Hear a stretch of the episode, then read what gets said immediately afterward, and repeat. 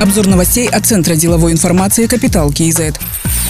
От какого объединения будет баллотироваться Касымжумар Токаев на предстоящих выборах? Об этом он сказал во время встречи с общественностью Павлодарской области. Он напомнил, что отказался от поста председателя партии «Аманат». Введен запрет президенту состоять в партии на период своих полномочий. Касымжумар Токаев добавил, что поступает предложение от различных республиканских объединений и партий стать их кандидатом. Он поблагодарил всех за поддержку и считает правильным, если пойдет на выборы не от какой-то конкретной организации, а от широкой коалиции общественно-политических сил. Это позволит утвердить принцип равноудаленности главы государства от различных партий и объединений, заявил Касымжумар Токаев.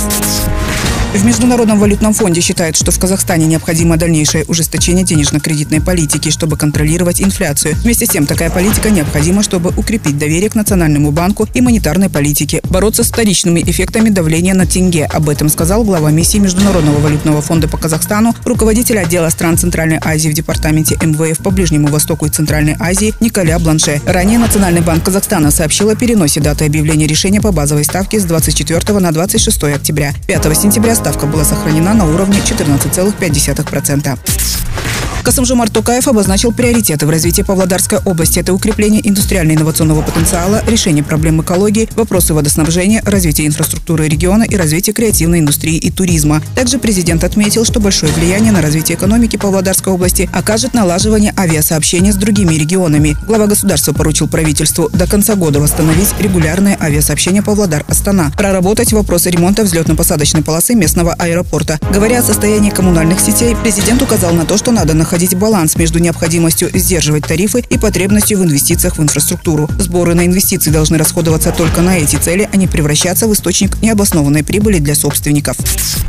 На фоне кибератак на казахстанский сегмент интернета депутаты предложили пересмотреть бюджет на кибербезопасность. В отрасли отмечается недостаток финансовых ресурсов, а также кадровый голод, сказала на пленарном заседании Екатерина Смышляева. По ее данным, в общей структуре расходов на IT-отрасль затраты на кибербезопасность составляют около 1%. В мире этот процент свыше 10. Сегодня более 32 тысяч объектов информатизации контролируют 5 сотрудников министерства. Чтобы хотя бы по одному разу проверить каждый объект, понадобится 400 лет, сказала Екатерина Смышляева.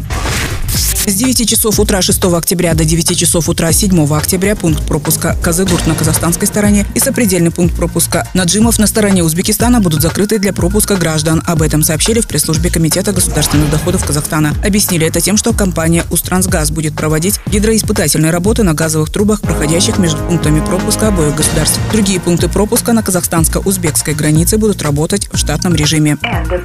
Другие новости об экономике, финансах и бизнес-истории казахстанцев читайте на Капитал Киезет.